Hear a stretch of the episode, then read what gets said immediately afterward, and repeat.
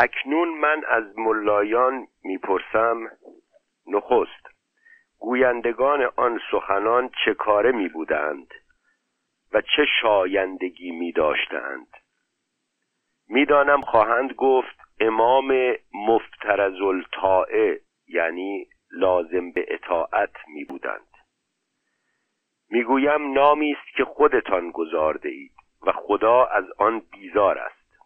به گفته قرآن اینجا یک آیه بیست و سوم سوره نجم هست که در پانویس معنیش اومده. این بتها چیزی نیستند جز نامهایی که خود و پدرانتان به آنها داده اید و خداوند هیچ دلیلی بر آنها نفرستاده است. تنها از پی گمان و هوای نفس خیش می‌روند. و حالان که از جانب خدا راهنماییشان کردند ادامه مد. پس چرا این داستان امام مفترز و طائه در قرآن نبوده؟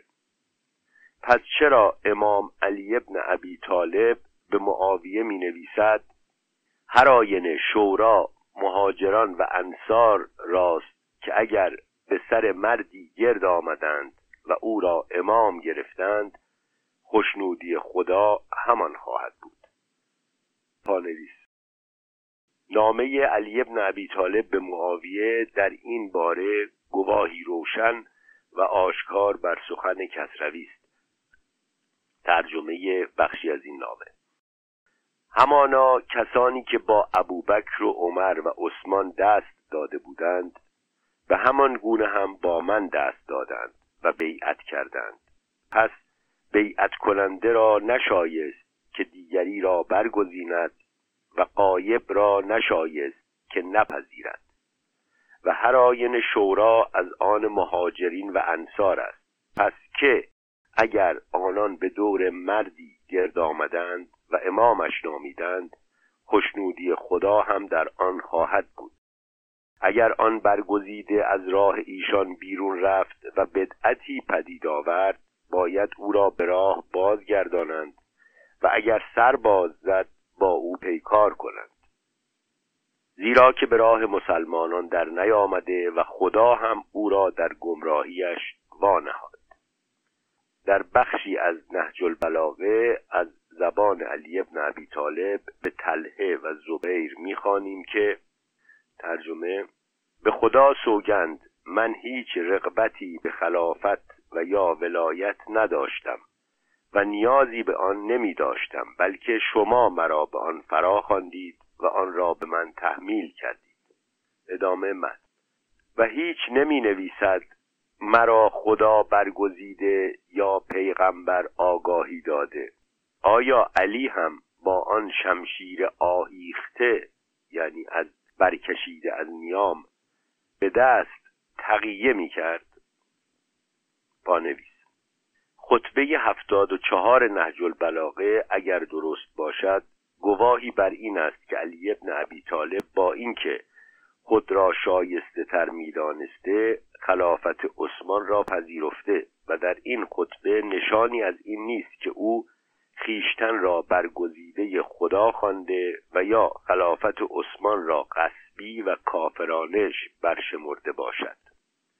بخشی از نهج البلاغه خطبه 74 نیک می‌دانید که من از هر کسی به خلافت شایسته ترم و به خدا سوگند تا هنگامی که اوضاع مسلمین رو به راه باشد و در هم نریزد و به غیر از من به دیگری ستم نشود همچنان خاموش خواهم بود و این کار را انجام می دهم تا اجر و پاداش برم و از زر و زیورهایی که شما به دنبالش هستید دوری بجویم در بخش دیگر در پاسخ به کسی از طایفه بنی اسد که پرسیده بود شما که شایسته تر و داناترید چرا به خلافت برگزیده نشدید؟ می‌گوید ترجمه اما خودکامگی در برابر ما برای رسیدن به مقام خلافت با اینکه ما نسبی بالاتر داشتیم و پیوندمان با پیامبر استوارتر از دیگران بود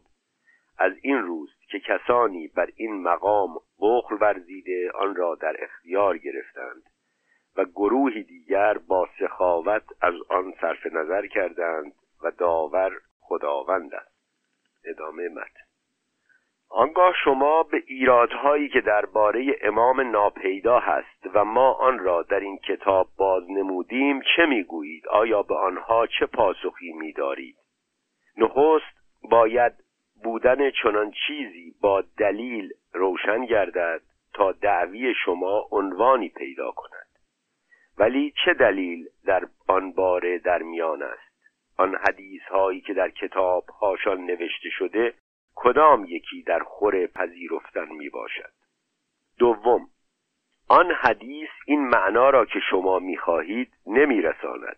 در آنجا می گوید اگر داستانی به شما رخ داد که ندانستید چه کار کنید و حکم آن را ندانستید از کسانی که به سخنان ما آشنایند و آنها را باز می‌گویند بپرسید. این سخن کجا و دعوی سررشتهداری کجا؟ این دو از هم بسیار دور است. می‌دانم خواهند گفت امام ما را حجت خود گردانیده. می‌گویم حجت واژه است که ما در فارسی برابرش را نمیداریم. حجت کسی است که باید سخنش را بپذیرند. امام گفته در رخدادها سخن شما را بپذیرند. این معنی کجا و رشته کارهای کشوری را به دست گرفتن و به مردم فرمان راندن کجاست؟ بسیار روشن است که در آن حدیث سخن از سررشتهداری یا فرمان روایی نمی رود پانویس نزدیکترین واژه فارسی به حجت گواه است. واژه نیز در فارسی بوده که شوربختانه اینک به کار نمی رود و شاید برگردان بهتری از گواه برای حجت باشد و آن آوند است که فردوسی آن را به کار گرفته. این گفت با پهلوان زال زر گراوند خواهی به تیغم نگر. در اینجا زال تیغ یا شمشیر خیش را آوندی برای به کرسی نشاندن توانایی خیش برمی شمارد که با واژه حجت که همان گواه بی گفتگوست برابر است. ادامه مد سوم فرمان روایی یا سررشتهداری گروهی بیشمار و بی سامان و بی سر چگونه تواند بود؟ شما هزارها و ده هزارها کسانید که در شهرها پراکنده می باشید و هیچ یکیتان گردن به دیگری نمی‌گذارید. با این حال چه کاری توانید کرد؟ سررشتهداری اگر خودکامه است باید یک تن بیشتر نباشد و دیگران همگی از او فرمان برند. و اگر به آین سکالش یعنی رایزنی مشورت است باید انجمنی باشد که همگی در آن گرد آیند و با هم بسکالند و آنچه را که دسته بیشتر گزیرند یعنی انتخاب کنند برگزینند پذیرفته گردند.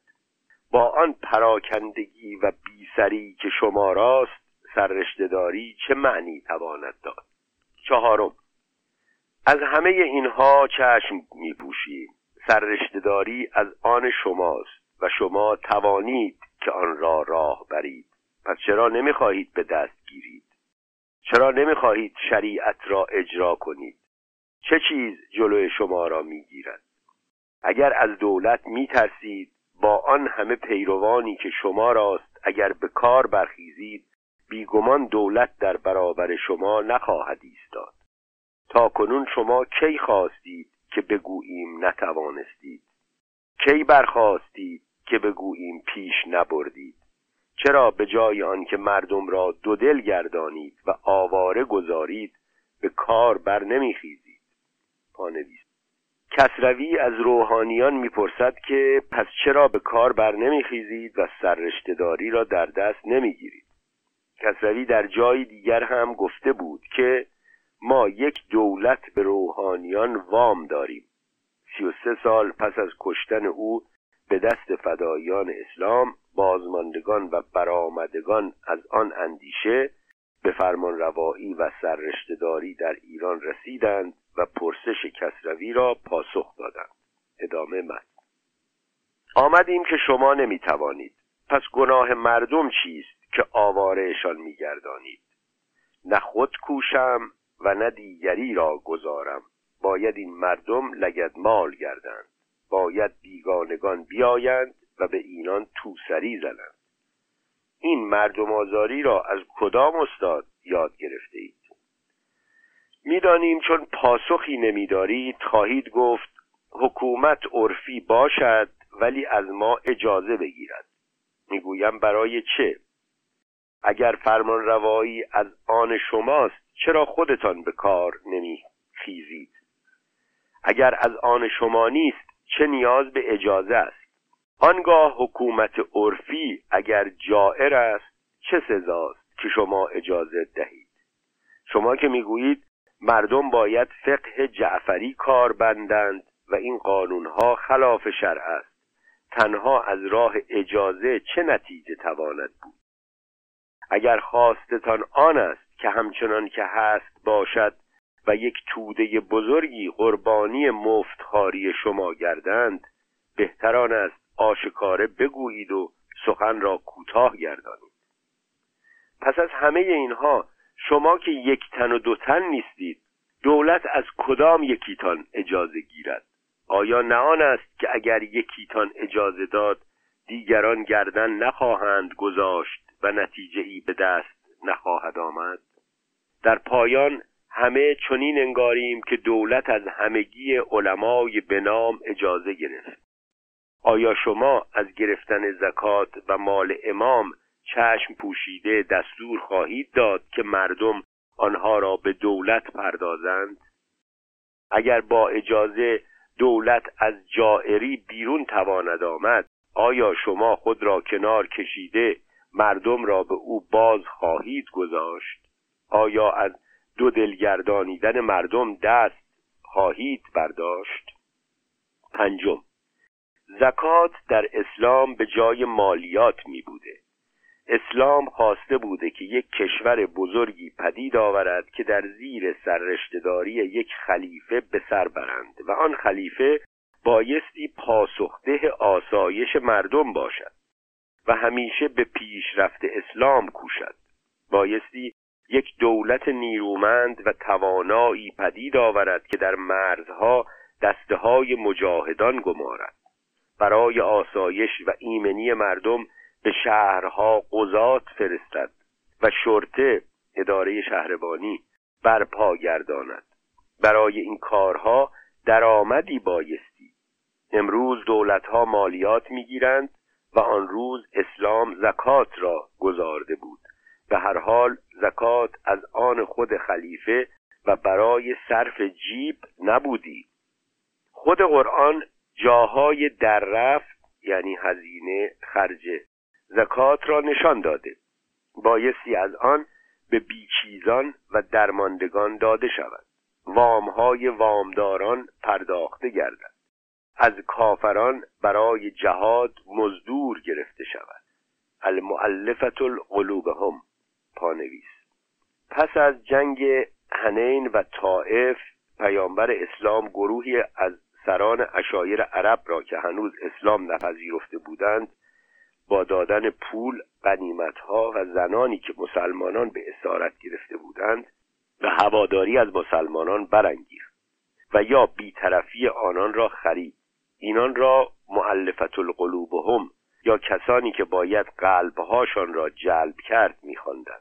مراد از المعلفت القلوبهم یک روش فرمانروایی و با دانش امروز دیپلماسی بوده که بر پایه آن حکومت مسلمانان قلوبهم گروهی از کافران را با دادن پول و امتیاز با خود همراه می کرده و یا ایشان را از دشمنی با خود دور می داشته آیت الله خمینی در تحریر الوسیله در این باره می نویسد که معلفت القلوب هم آن عده از کفار هستند که با تعلیف یعنی جلب کردن قلوب قصد می شود که آنان به جنگ و مبارزه با مسلمانان ترغیب نشوند و یا اینکه گرایش پیدا کنند به دین اسلام.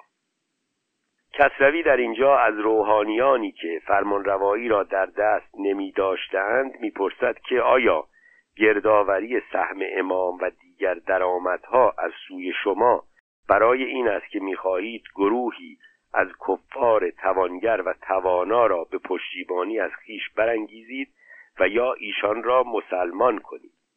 ادامه مد از بازمانده هم بخش بزرگی در راه جنگ با دشمنان و برای سپاه آرایی و افزار خری یعنی خریدن افزار و مانند اینها به کار رود. همچنین مال امام که به نام خود امام است به امامی سزیدی سزاوار است که امامت یا خلافت را در دست داشته آن را راه برد. این خود مزدی به او که شبان و روزان خود را در آسایش کشور اسلامی به سردادی شمرده شدی. کوتاه سخنان که چه زکات و چه مال امام در برابر کار و کوشش می بوده برای مفتخاری و مفتخار پروری نمی بوده اکنون پرسش پنجم من آن است که شما ملایان که به کار کشورداری بر نمیخیزید و به یک بار خود را به کنار گرفته گامی پیش نمی‌گذارید زکات و مال امام را به چه نام می‌گیرید؟ گرفتم که خلافت اسلامی یا سررشتهداری یا فرمان روایی یا هر نامی که می‌گذارید از آن شماست.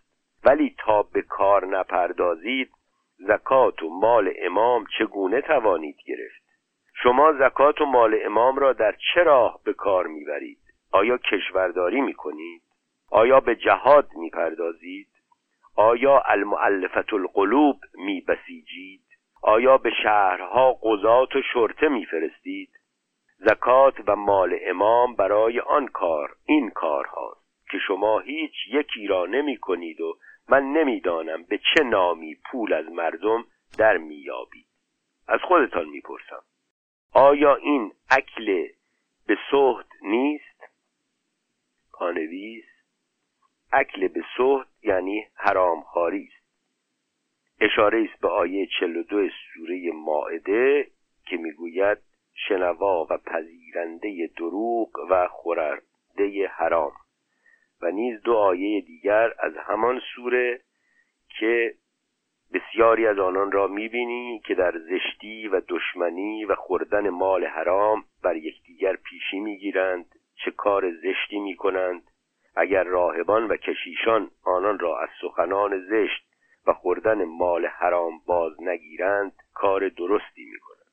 ادامه مد می‌دانم خواهید گفت ما به مردم دین یاد می‌دهیم. می‌گویم دروغ است. شما چیزی یاد نمی‌دهید. آنچه را که مردم خودشان میدارند شما به نگهداری میکوشید. یک دستگاهی است که ساخته شده و شما پاسبانی مینمایید. شما تا آن اندازه سودجویید که تا کنون به مردم نگفته اید غم زنی حرام است. نگفته اید استخوانهای مردگان را از این شهر به آن شهر نکشید. نگفته اید که مبادا چند تنی برنجند و از شما رو گردانند. آنگاه گرفتم که سخنتان راست است. که گفته زکات و مال امام برای دین یاد دادن است؟ در کجا چون این چیزی نوشته شده؟ ششم. آن دعوی شما درباره سررشتهداری و هر سخنی که میدارید در زمینه اسلام می بوده اکنون که اسلام نمانده به آن دعوی شما چه معنایی توان داد؟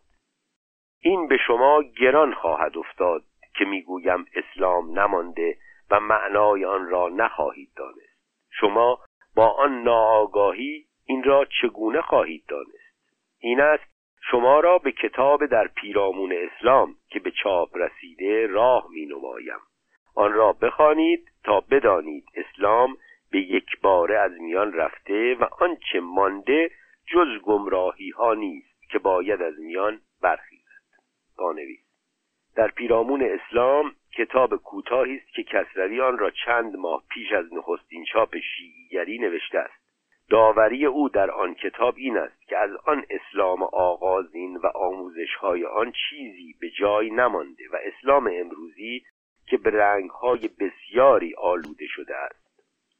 و اسلام امروزی به رنگهای بسیاری آلوده شده است. این نگرش را افزون بر کسروی کسان دیگری هم می داشتند که بر آنان هم مانند کسروی انگ سلفیگری و نو وهابی زده شد. پیروان آغازین سلف صالح گویا از میان فرقه های حنبلی بودند. هواداری از این داوری ایشان که از انجام جز آنچه پیامبر می کرده و در نص قرآن آمده پرهیز باید کرد هواداری از این داوری ایشان که از انجام جز آنچه پیامبر می کرده و در نص قرآن آمده پرهیز می باید کرد با ابن تیمته هرانی در آغاز صده هشتم هجری به اوج رسید و با مرگ او و شاگردش از رونق افتاد. ابن تیمیه با تعویل اجتهاد و خرد دشمنی داشت و از جمله می گفت جوج فیلسوفان ایرانی و یونانی نمی توانند سخنی اقلانی تر از کلام خداوند بگویند. پرچم سلفیگری بازگشت به اسلام آغازین و کلام همبلی را بار دیگر محمد ابن عبدالوهاب نجدی در سده دوازدهم برافراشت. با پیوستن اشراف قبایل نجد به آموزش های عبدالوهاب و به یاری دولت بریتانیا که وهابیگری را هم پیمان نیرومندی در برابر دولت عثمانی یافته بود زمینه پیدایش دولت سعودی فراهم شد. کسروی در بازگشت و هواداری از اسلام آغازین با روی کردی تاریخی داوری می کند و بر آن نیست که همینک هم باید در تنگنای اندیشه های آن دوران زندگی کرد. اگرچه پاره از داوری های کسروی راه را برای کسانی که می‌خواستند وی را به سلفیگری و وهابیگری متهم کنند بازگذارد اما شیفتگی او به پیشرفت دانش و مدرنیته و دشمنی بی تزلزلش با خرافات و اندیشه های تود فریب در هر گفتگو را درباره گرایش او به سلفیگری و وهابیگری بست. ادامه مد امروز کشوری به نام اسلام نمانده تا شما دعوی فرمان روایی کنید. امروز مسلمانان هر نژادی جدا گردیده و به نام همان نژاد کشوری پدید آوردند.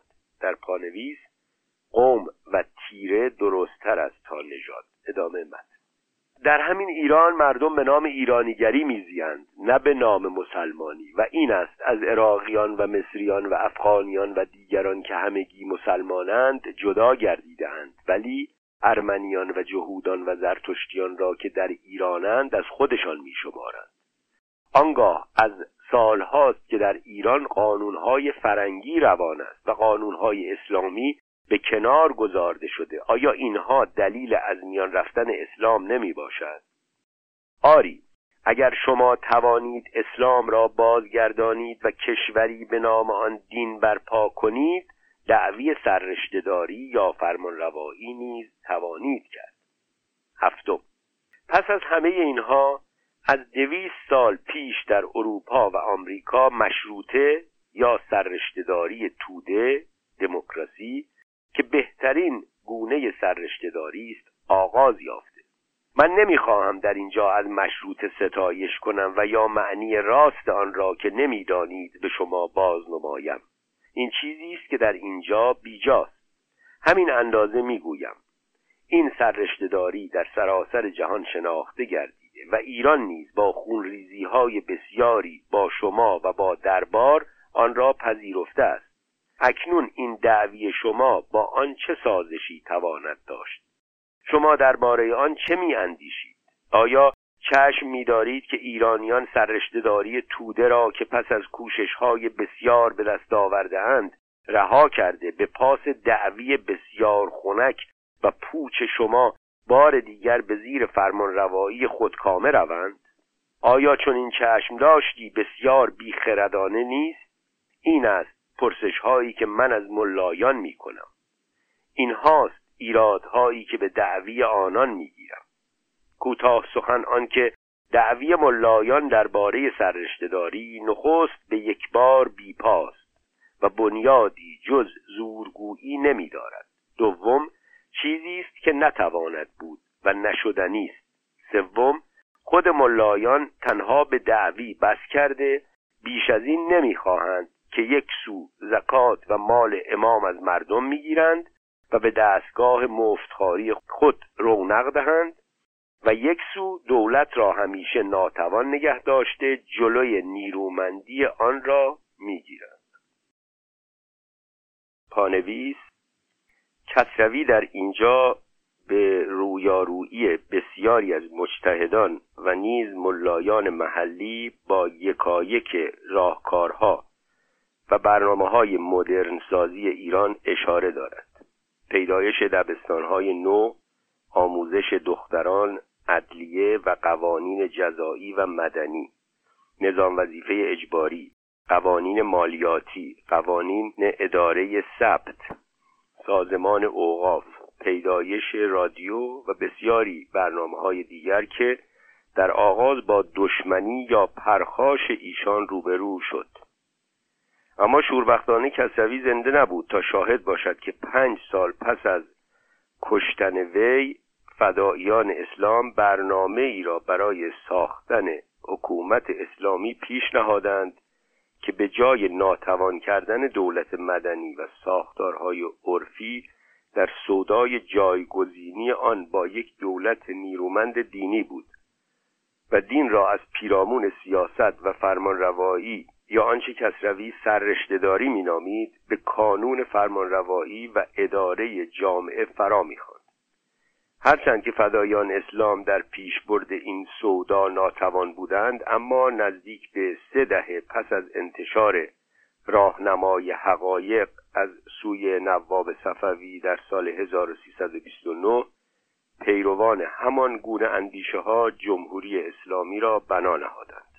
ادامه مد بسیاری از آنان نیز راهی را نافهمیده پیش گرفته کورکورانه میپیمایند و از بس ناآگاه و نفهمند زیان آن را که به این بزرگی و به این آشکاری است در نمییابند یک جمله گویم دعوایی است که پایه آن زورگویی و بیشرمی و نتیجهش مردم آزاری و بدخواهی می باشد نمی‌دانم ملایان به این ایرادها چه خواهند گفت. نمی‌دانم آیا به خود آمده زشتی کارشان را خواهند دریافت. نمی‌دانم آیا خدا را به یاد آورده شرمی خواهند کرد. پانویس. به این سخنان احمد کسروی کسانی پاسخ دادند. برخی از این پاسخها مانند نوشته های حاج سراج انصاری نامه سرگشاده عبدالله آتشکدی در پاسخ به ترهات ناسید احمد کسروی و تیشه بر بنیاد کسروی از تقیه ادیپور اگرچه جدل بودند از تهدید آشکار کسروی برکنار ماندند. یکی از نخستین برخوردهای دشمنان با شیعیگری احمد کسروی و اسرار هزار ساله علی اکبر حکمی زاده از سوی کسی نوشته شد که پنجاه و چهار سال دیرتر با نام امام خمینی فرمانروایی ولایت فقیه را در ایران بنیاد گذارد. کشف الاسرار هزار ساله در پانزدهم اردیبهشت 1323 یادداشتی پرخاشگرانه به مراجع و مجتهدان از سوی حاج روح الله موسوی در قم پخش شد که آنان را به قیام یا برخواستن برای دین فرا می‌خواند. نویسنده که در آن هنگام مدرس گمنامی در قم می بود در بخشی از این یادداشت می نویسد که هان ای روحانیین اسلامی ای علمای ربانی ای دانشمندان دیندار ای گویندگان آین دوست ای دینداران خداخواه ای خداخواهان حق پرست ای حق پرستان شرافتمند ای شرافتمندان وطنخواه ای وطنخواهان با ناموس. موعظت خدای جهان را بخوانید و یگان راه اصلاحی را که پیشنهاد فرموده بپذیرید و ترک نفعهای شخصی کرده تا به همه سعادتهای دو جهان نائل شوید و با زندگانی شرافتمندانه دو عالم در آغوش شوید. امروز روزی است که نسیم روحانی الهی وزیدن گرفته و برای قیام اصلاحی بهترین روز است. اگر مجال را از دست بدهید و قیام برای خدا نکنید و مراسم دینی را عودت ندهید فرداست که مشتی هرز گرد شهوتران بر شما چیره شوند و تمام آین و شرف شما را دست خوش اقراض باطله خود کنند.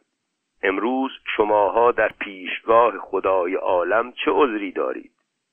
همه دیدید کتابهای یک نفر تبریزی بی سر و پا را داخل پرانتز احمد کسروی که تمام آین شماها را دستخوش ناسزا کرد و در مرکز تشیع به امام صادق و امام قائب روحی لها رهی الفداه آن همه جسارت ها کرد و هیچ کلمه از شما صادر نشد. امروز چه عذری در محکمه خدا دارید؟ این چه ضعف و بیچارگی است که شماها را فرا گرفته؟ ای آقای محترم خطاب به خالصی زاده که این صفحات را جمع آوری نمودید و به نظر علمای بلاد و گویندگان رساندید. خوب است یک کتابی هم فراهم آورید که جمع تفرقه آنان را کند و همه آنان را در مقاصد اسلامی همراه کرده از همه امضا می گرفتید که اگر در یک گوشه مملکت به دین جسارتی می‌شد همه یک دل و یک جهت از تمام کشور قیام می‌کردند. خوب است دینداری را دست کم از بهاییان یاد بگیرید که اگر یک نفر آنها در یک ده زندگی کند از مراکز حساس آنها با او رابطه دارند و اگر جزئی تعدی به او شود برای او قیام کنند. شماها که به حق مشروع خود قیام نکردید خیر سران بیدین از جای برخواستند و در گوشه زمزمه بیدینی را آغاز کردند. و همین زودی بر شما تفرق زده ها چنان چیره شوند که از زمان رضاخان روزگارتان سخت تر شود. پایان نقل قول. آیت الله خمینی چنین میپنداشت که کتاب اسرار هزار ساله را هم آن کسروی بی سر و پا نوشته است و خشمگین از این است که آن کتاب به دلیل پیوندهای خاندانی و دوستیهای دیرین حکمی زاده در میان روحانیان و طلاب قوم در آن شهر پخش شد و به دنبال آن چاپ نخست شیعیگری هم به قوم رسید. ادامه متن. پایان پانویس. بارها دیده ایم که در چنین هنگامی به های و هوی برخواسته مردم عامی و پیرزنان تیر مغز را بر آقالیده یعنی به شورش آورده به کار میاندازند یا به دولت رو آورده داد می‌خواهند یا به یک بار خود را به خاموشی زده نادیده و ناشنیده می انگارند و همانا در این هنگام نیز به آن رفتارها خواهند برخواست این است می نویسم که هیچ یکی از آنها سودی نخواهد داشت. ما را چه هایهوی شما و چه قارقار کلاغان به دولت نیز رو آوردن نابجا و بیهوده است. دولت را در این باره کاری یا سخنی نتواند بود. قانون به او راه نداده. ما به کسی دشنام نداده و توهینی نکرده ایم. ایرادهایی گرفته ایم و پاسخهایی خواسته ایم. دولت را در این زمینه چه کار است؟ آنگاه گرفتیم که هایهوی بزرگی راه انداختید. گرفتیم که پای دولت را به میان کشیدید.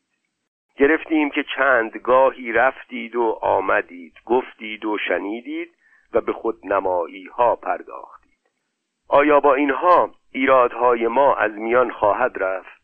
آیا به پرسش های ما پاسخی خواهد بود؟ آیا همان رفتارها دلیل دیگری به بیپایی کیش و دعوی شما شمرده نخواهد شد؟ آیا همانها نشانه دیگری از زورگویی شما نخواهد بود؟ چرا آن نمی کنید که بنشینید و با هم بسکالید یعنی رایزنی کنید؟ و یک راه بخردانه پیش گیرید. چرا آن نمی کنید که نشست ها بر پا گردانیده سخنان ما را بخوانید و بفهمید و بیندیشید و به داوری خرد سپارید که اگر راست است بپذیرید و اگر راست نیست هر پاسخی می توانید بنویسید. به هر حال ما به شما آگاهی می دهیم. زوری به آن آشکاری را نتوان برتافت. بیست میلیون مردم را قربانی آز و هوس شما نتوان دید ما شما را به داوری خوانده ایم. اگر پاسخهایی میدارید بگویید. اگر نمیدارید به گمراهی خود خستوان یعنی معترف گردیده به راه و از خدا آمرزش طلبید. اگر می‌گویید نه پاسخهایی میداریم و نه به راه خواهیم آمد پیداست که زورگویی است و پیداست که پاسخ زورگویی چه تواند بود. چیزی را که میباید در پایان بنویسم آن است که برخی از این ملایان آرزومندند که ما را تکفیر کنند و شریعت خود را به اجرا گذارند. یکی را به دیه راه نمی‌دادند خانه دهبان را می‌پرسید.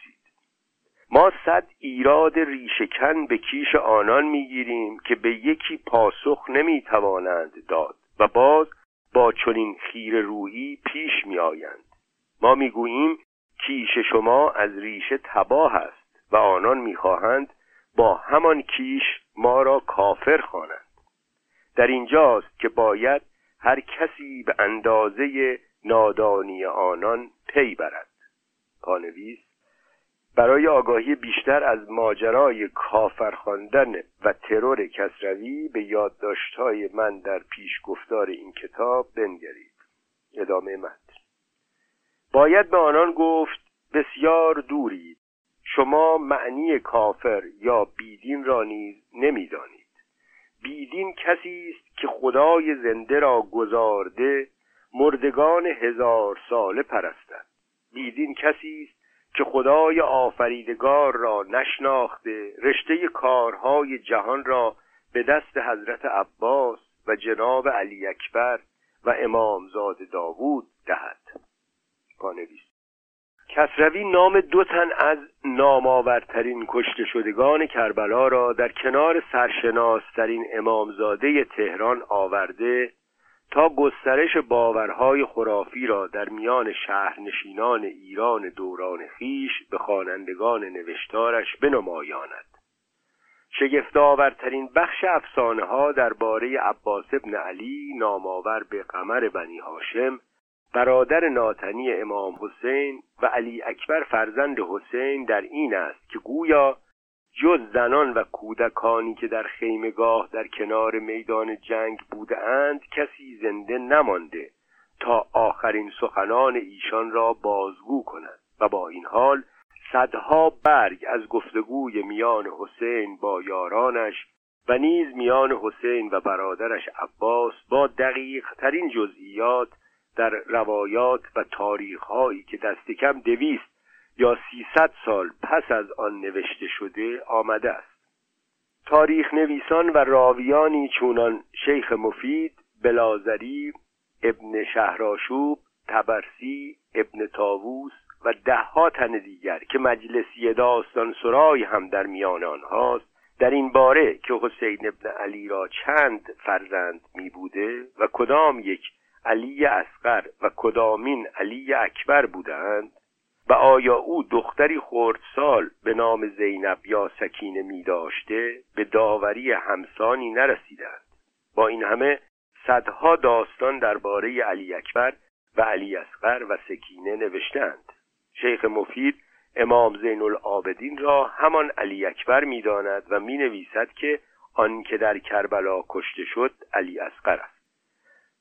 اما صدها کتاب و رساله درباره جناب علی اکبر که در کربلا کشته شد نوشتند و اهل منبر در سوی او داستانها می‌گویند.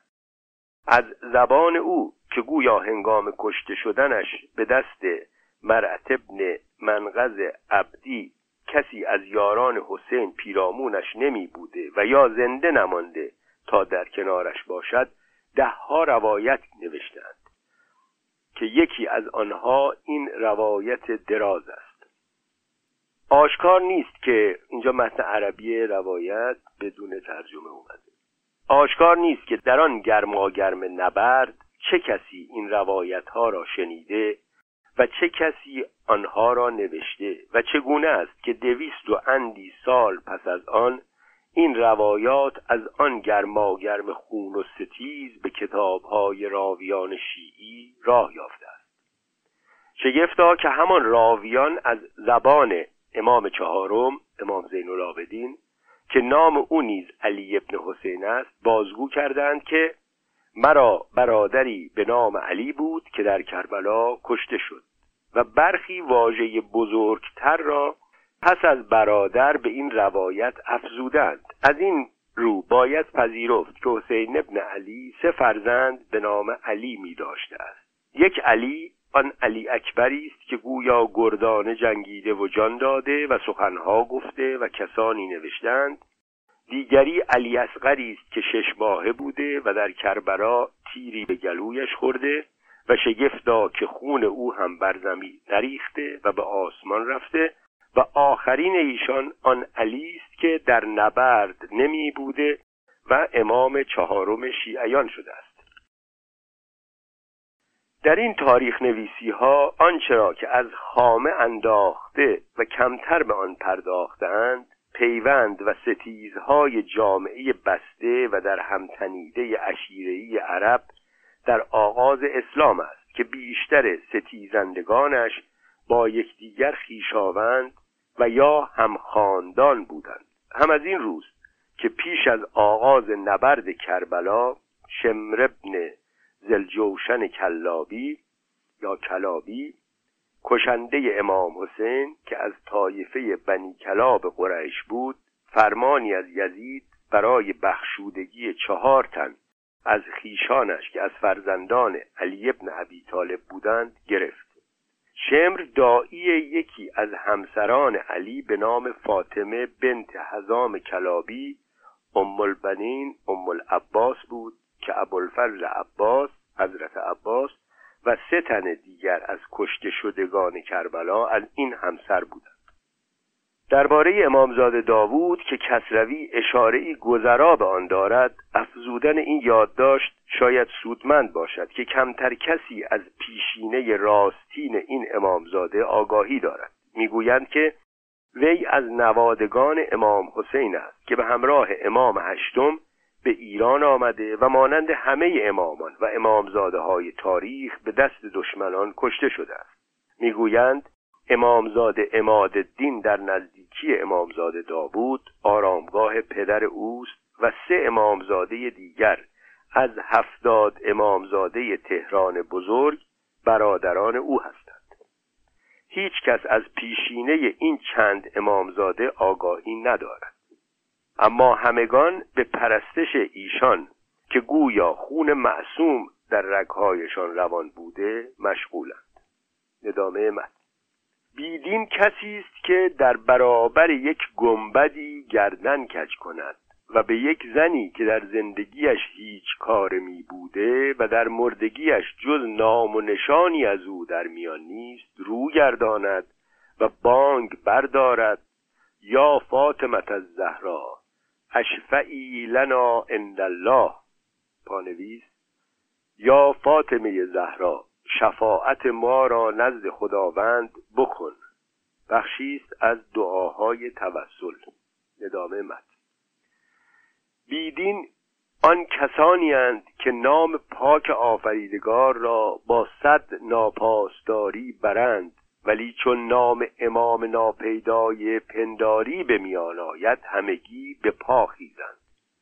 بیدین آن کسانی هند که پیشواشان گوید اینجا متن ان الله عز وجل خلقنا من اعلا علیین و خلق القلوب شیعتنا مما خلقنا منه و خلقم ابدانهم من دون ذالک در پانویس روایتی است که کلینی از امام پنجم بازگو کرده که خداوند ما را از اعلا علیین بالاترین جای بهشت آفرید و دلهای شیعیان ما را از همان چیزی آفرید که ما را آفریده بود و بدن آنها را از غیر آن آفرید. مجلسی در بهار الانوار می نویسد که خداوند در معراج به آسمان رفتن پیامبر به او گفت که ای پیامبر من تو را و علی فاطمه حسن حسین و امامان نسل ایشان را از نور خود آفریدم. و ولایت شما را بر اهل آسمان ها و زمین عرضه داشتم. پس هر کسان را بپذیرد در پیشگاه من از مؤمنان به شمار می آید و هر کسان را انکار کند نزد من از کافران باشد. مجلسی و دیگر راویان آشکار نساختند که چرا خداوند چون این فرمان برجسته و مهمی را در قرآن بازگو نکرده تا از ستیز و دشمنی های آتی بر سر جانشینی پیامبر جلو گیرد و بخش بزرگی از مسلمانان را که از این گفتگوی نهانی میان خداوند و پیامبرش آگاهی نمی داشتند به آتش دوزخ گرفتار نکند. ادامه مد و آنان چون این گذافه ای را باور دارند و به مردم نیز یاد دهند. کوتاه سخن شما چون معنی دین را نمی‌دانید معنی بیدینی را نیز ندانستید. در هنگام چاپ کتاب چون در روزنامه پرچم نامه امام علی ابن ابی طالب را به معاویه به چاپ رسانیده و از ملایان در آن بار پاسخ خواسته بودیم از دو تن از ایشان پاسخی رسیده. یکی از توحیدی نام از تبریز دیگری از آقای محمد خالصی زاده از کاشان.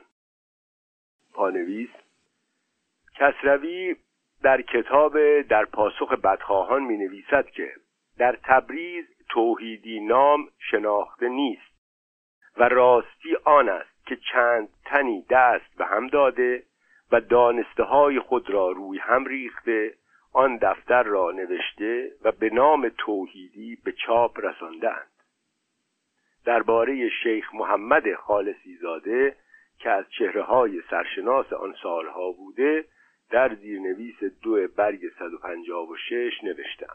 ادامه مد توحیدی می نویسد در آن نامه حضرت امیر علیه السلام با پذیرش و دریافت دشمن مسلمات خصم سخن رانده. پانویس در مورد مسلمات خصم. مشهورات و مسلمات یا مسلمیات پیش درآمدی در قیاس جدلی است. قیاس روشی است در منطق که دو پیشفرض را برای به دست آوردن یک نتیجه بیان کنند. مانند اینکه بگوییم هوای عربستان بسیار گرم است. مکه یکی از شهرهای عربستان است. پس هوای مکه بسیار گرم است. مشهورات آن مقدماتی است که همگان عوام آن را پذیرفته باشند و مسلمات تخص آن پیش درآمد یا مقدماتی است که مخالف یا گفتگو شونده آن را پذیرفته باشد. در منطق درستی و یا نادرستی مسلمات مهم نیست. پذیرش آن از سوی خاص یا گفتگو شونده مهم است. گفتگو کننده می‌تواند قیاس جدلی خیش را با پیش درآمدی آغاز کند که خود به آن ناباور است. اما گفتگو شونده به آن باور دارد.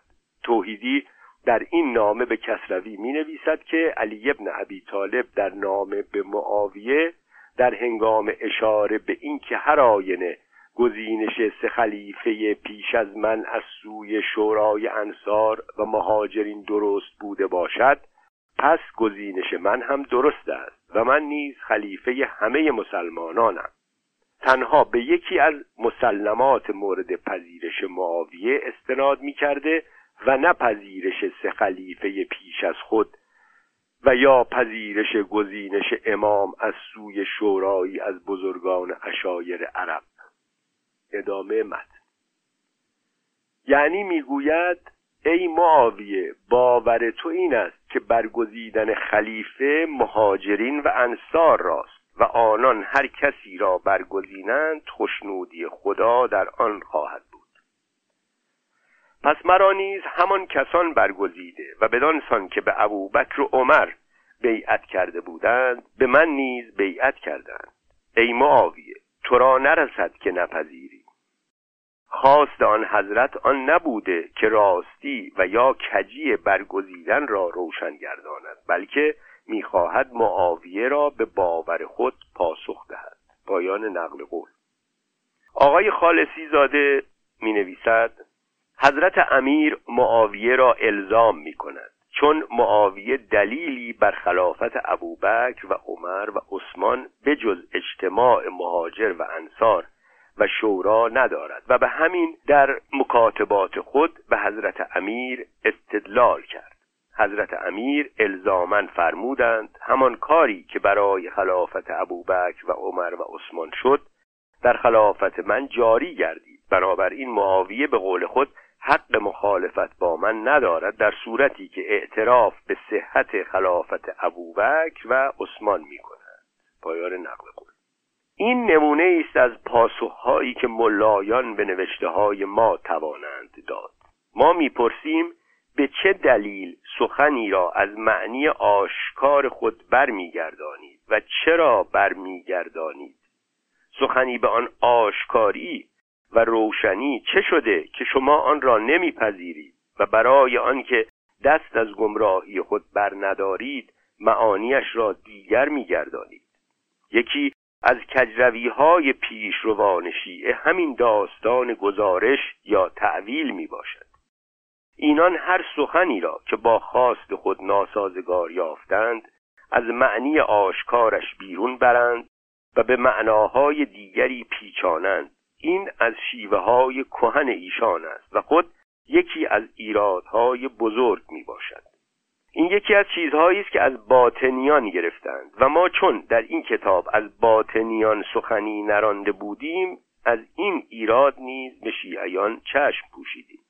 آخر به چه دلیل شما سخنی را که امام علی ابن ابی طالب گفته از معنی خود بیرون می‌برید؟ امام علی ابن ابی طالب سید باب یا بهاءالله نمی بوده که عربی را نیک نداند و در فهمانیدن خواست خود درماند آیا امام علی ابن ابی طالب نمی توانست همان جمله هایی را که توحیدی فضولا از زبان او ساخته خودش بگوید؟ داستان شگفتی است. امامی به خلافت رسیده به یکی از فرمانروایان زیر دست که در اندیشه نافرمانی است نامه میفرستد. و با یک زبان ساده ای چنین می نویسد همان کسانی که به ابوبکر و عمر و عثمان دست داده بودند به من دست دادند.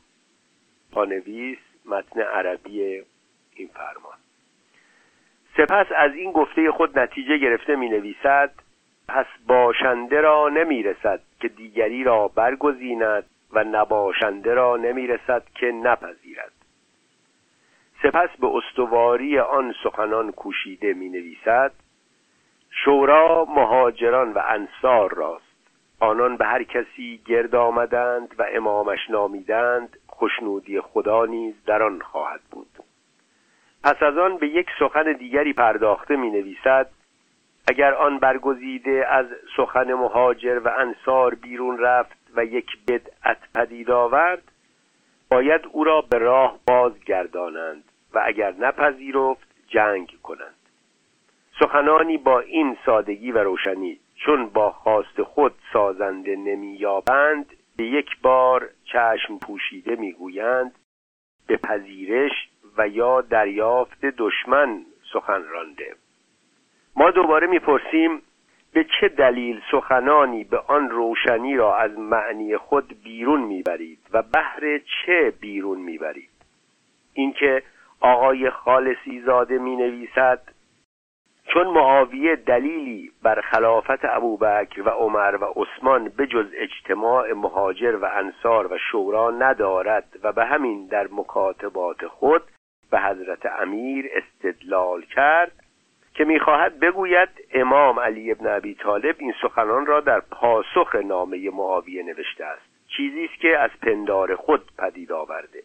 در دهج البلاغه که این نامه هست در عنوانش می نویسد من کتاب و له و الی معاویت که میفهماند نخست آن امام به نام نویسی برخواسته و این نامه را نوشته. پانویس.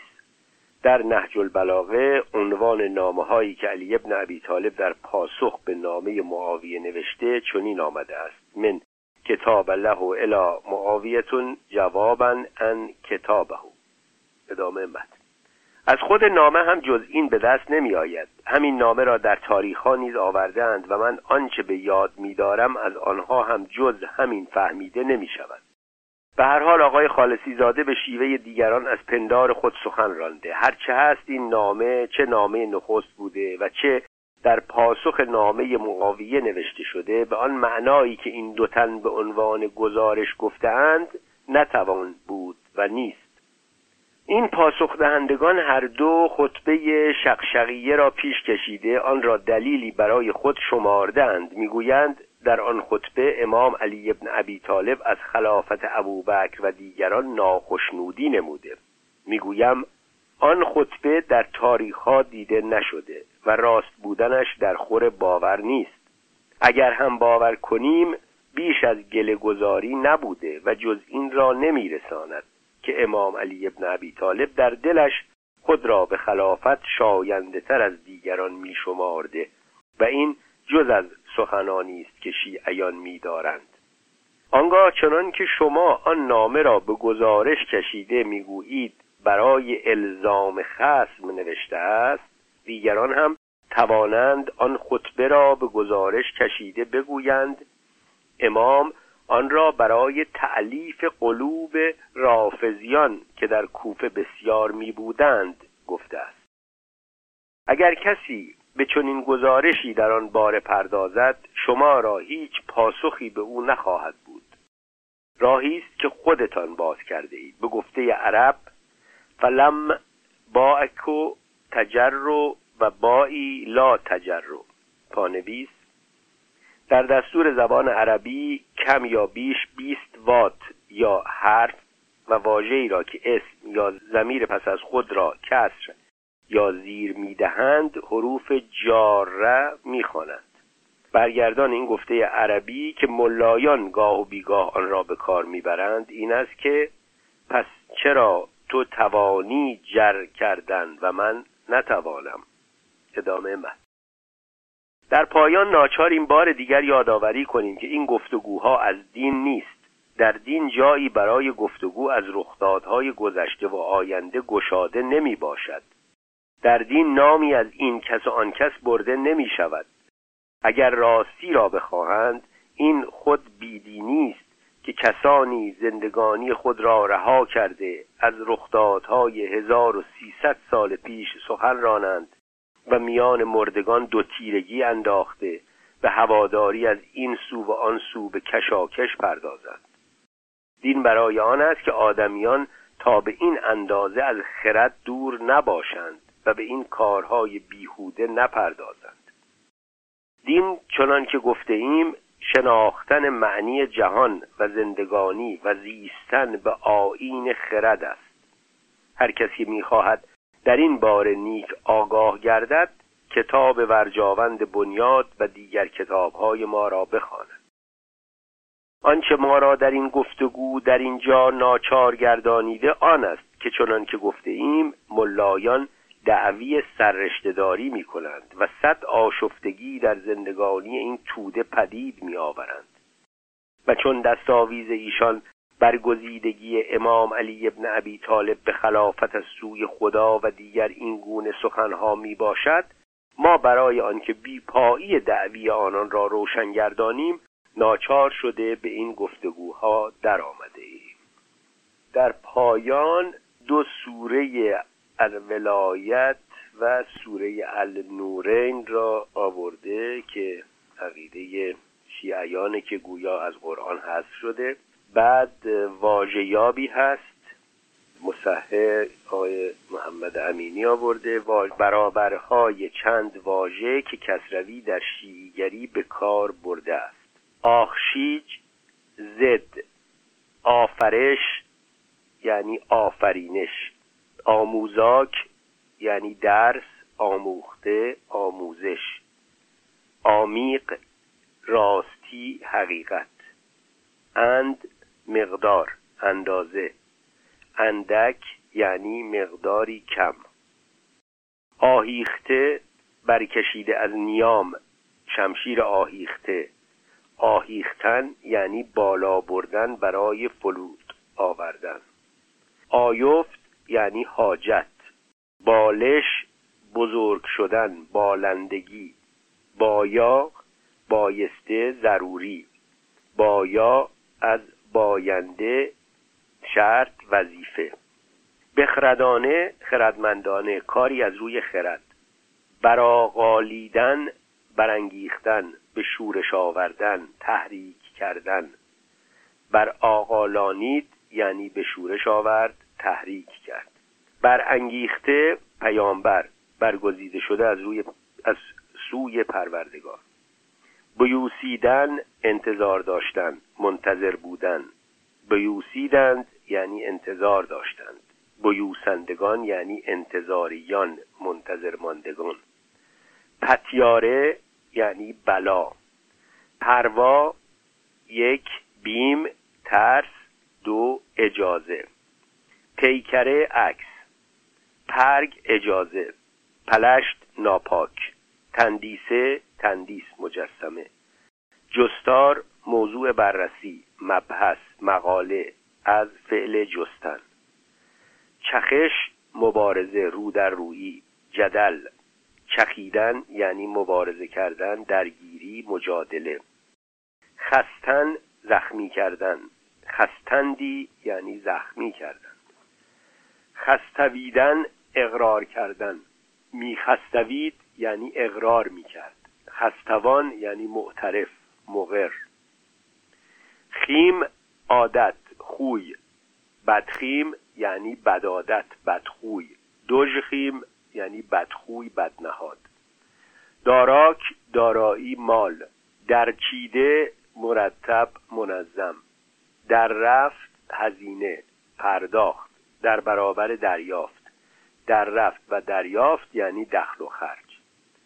دوجاگاهی بیفرهنگی.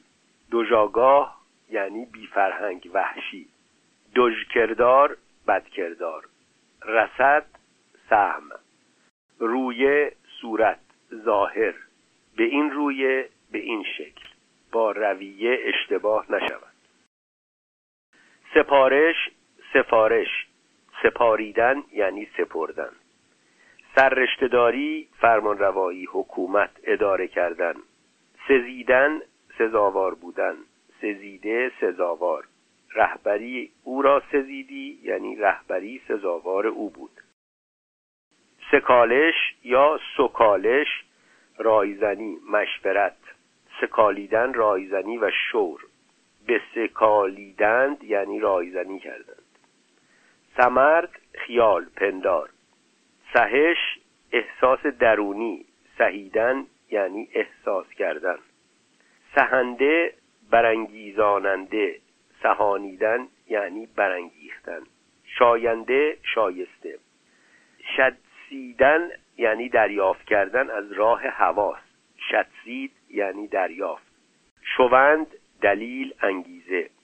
فرجاد وجدان. فره وحی. پیام از غیب. فره ایزدی پیام خداوند. کرفه ثوابکار نیک. کیش مذهب آین گریز چاره تصمیم. انتخاب. گزیریدن چارجویی تصمیم گیری انتخاب کردن. ناپیدا قایب امام ناپیدا امام غائب امام زمان. نتوانستی معجزه.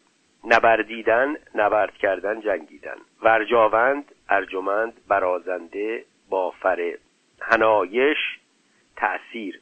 هناینده مؤثر. هناییدن تأثیر نهادن. هوده نتیجه پیامد. بیهوده یعنی بی نتیجه یارستن جرأت کردن.